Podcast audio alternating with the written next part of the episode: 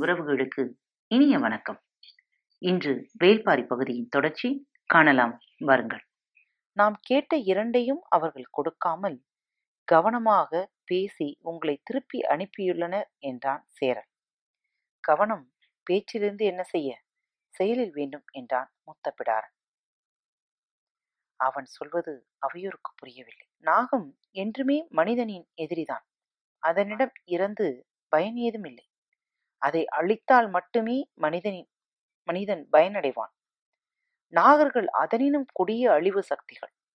அவர்களை கூண்டோடு அழித்தாக வேண்டும். அவர்கள் இறங்கி வர முடிவெடுத்தால் ஒரே நாளில் சேரல் குளம் அழிந்து போகும். அந்த கணம் பெருஞ்சேரலின் உடல் நடுங்கி அடங்கியது. என்ன உளறுகிறாய்? நான் இந்த பயணத்தை மேற்கொண்டது. நீங்கள் தர முன்வந்த செல்வத்துக்காக அல்ல. பிடாரனின் வாழ்நாள் வைராக்கியம். நாகங்களை வெல்வதே. கரும்பருந்திடம் நாங்கள் அளித்துள்ள வாக்கும் அதுதான். நாகர்களின் ஆற்றலை அறியவே எருக்குமலை ஏறினேன். என்னை யாரென அவர்களால் கண்டறிய முடியவில்லை. ஆனால் அவர்களை நான் கண்டறிந்து விட்டேன். மிகச்சிறிய கூட்டம் அது. பெரும் சக்தி வாய்ந்த சேரலர். அவர்களை ஏன் இன்னும் விட்டு வைத்திருக்கிறீர்கள் என புரியவில்லை. என்ன செய்யலாம் என சொல்கிறாய். நீங்கள் உதவ முன்வந்தால் அவர்களை கூண்டோடு அழித்து விடலாம். ஆறு மலைகளை தாண்டி அவர்களின் இருப்பிடம் உள்ளது. எப்படி அழிக்க முடியும்? இந்த திசையில் போனால்தான் ஆறு மலைகளை தாண்ட முடியும். நாட்டின் வட எல்லையில் கடலோடு இணைந்த மலைமுகடு ஒன்று உள்ளதல்லவா? அந்த திசையில் நுழைந்தால் முதல் குன்றின் மீதுதான் நாகக்குடியின் இருப்பிடம் உள்ளது. இந்த பயணத்தில் நான் கண்டறிந்த உண்மை அதுவே. பெருஞ்சேரல் மூத்த மகன் பதுமன் அப்படியென்றால் தாக்குதலை இன்றே தொடங்கலாம் என்றான் படுஉற்சாகமாக. பெருஞ்சேரலோ நிதானம் தவறாமல் இருந்தாள். நாகர்களை நம்மால் எப்படி வெல்ல முடியும்? நீங்கள் படைகளை தாருங்கள் நான் வெற்றியை தருகிறேன். பிடாரனின் சொல்லை நம்பலாமா? என்ற சிந்தனையில் இருந்தான் பெருஞ்சேரல். நாம் வென்றால் வளமிக்க மலைக்குன்றுகள் நம் நாட்டுடன் இணையும் அது மட்டுமல்ல நாகர்களையே வென்றவர்களாக சேரலர் அறியப்படுவர். அதன் பிறகு யார் மீது நாம் போர் தொடுத்தாலும் நமது ஆயுதங்கள் தாக்கும் முன் நாம் வென்ற நாகர்களின் கதைகள் அவர்களை தாக்கி பழமிழக்கச் செய்யும் என்றான் பதுமன் பெருஞ்சேரல் மூத்த பிடாரனை பார்த்து கேட்டான் படைகள் எப்போது புறப்பட வேண்டும்? எனக்கான ஆயுதங்களை நான் சேகரிக்க சில மாதங்கள் ஆகும். அதன் பிறகு புறப்படலாம். வடதிசையின் மலைமுகட்டின் அடிவாரத்தில் சேரலர் படை அணிவகுத்து நின்றது. தளபதிகள் இரண்டு நிலைகளாக படைகளை நிறுத்தியிருந்தன. காலாட்படையும் விற்படையும் எருக்குமலையை நோக்கி நின்றன. படைகளுக்கு பின்னால் முகட்டின் மேற்புறத்தில் பெருஞ்சேரல் களத்தை கூர்ந்து கவனித்துக் கொண்டிருந்தான்.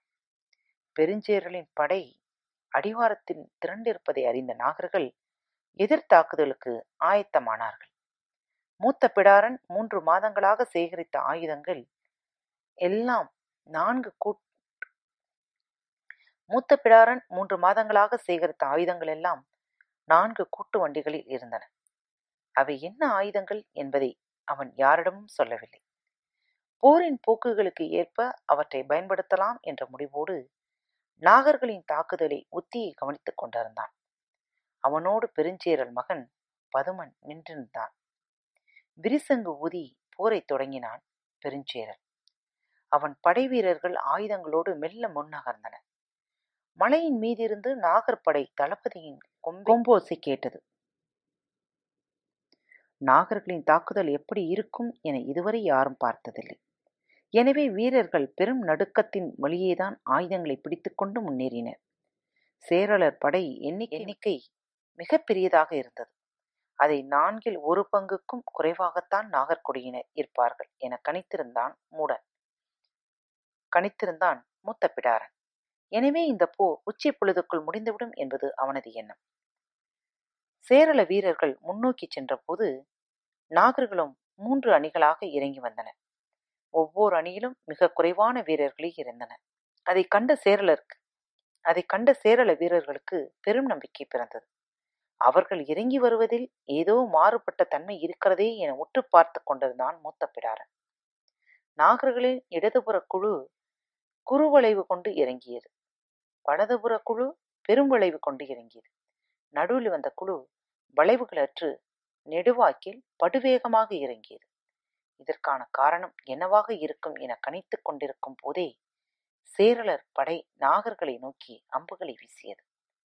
நடுவில் நெட்டுவாக்கில் வந்த நாகர் படையினர் முன்வரிசையின் மண்டியிட்டு அமர்ந்து அம்பை நானில் ஏற்றினர். வழக்கமான நேரத்தை விட அவர்கள் நான் ஏற்ற மும்மடங்கு நேரமானது. போர் பயிற்சி அற்றவர்கள் என்பது இதிலிருந்தே தெரிந்தது. அன்பு நேயர்களே பாரத் வலையொலி பக்கத்தை தேர்ந்தெடுத்து கேட்டுக்கொண்டிருக்கும் ஒவ்வொருவருக்கும் எனது சிறந்தாழ்ந்த நன்றிகளும் வாழ்த்துக்களும்.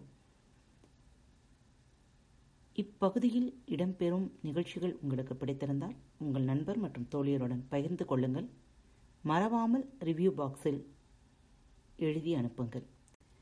ரிவ்யூ பாக்ஸில் நீங்கள் எழுதும் ஒவ்வொரு எழுத்துக்களும் எங்களது பாரத் வலையொலி பக்கத்தின் படிகள் என்பதை மறந்துவிடாதீர்கள். முடிந்தவரை ரிவ்யூ எழுதுங்கள். நன்றி வணக்கம்.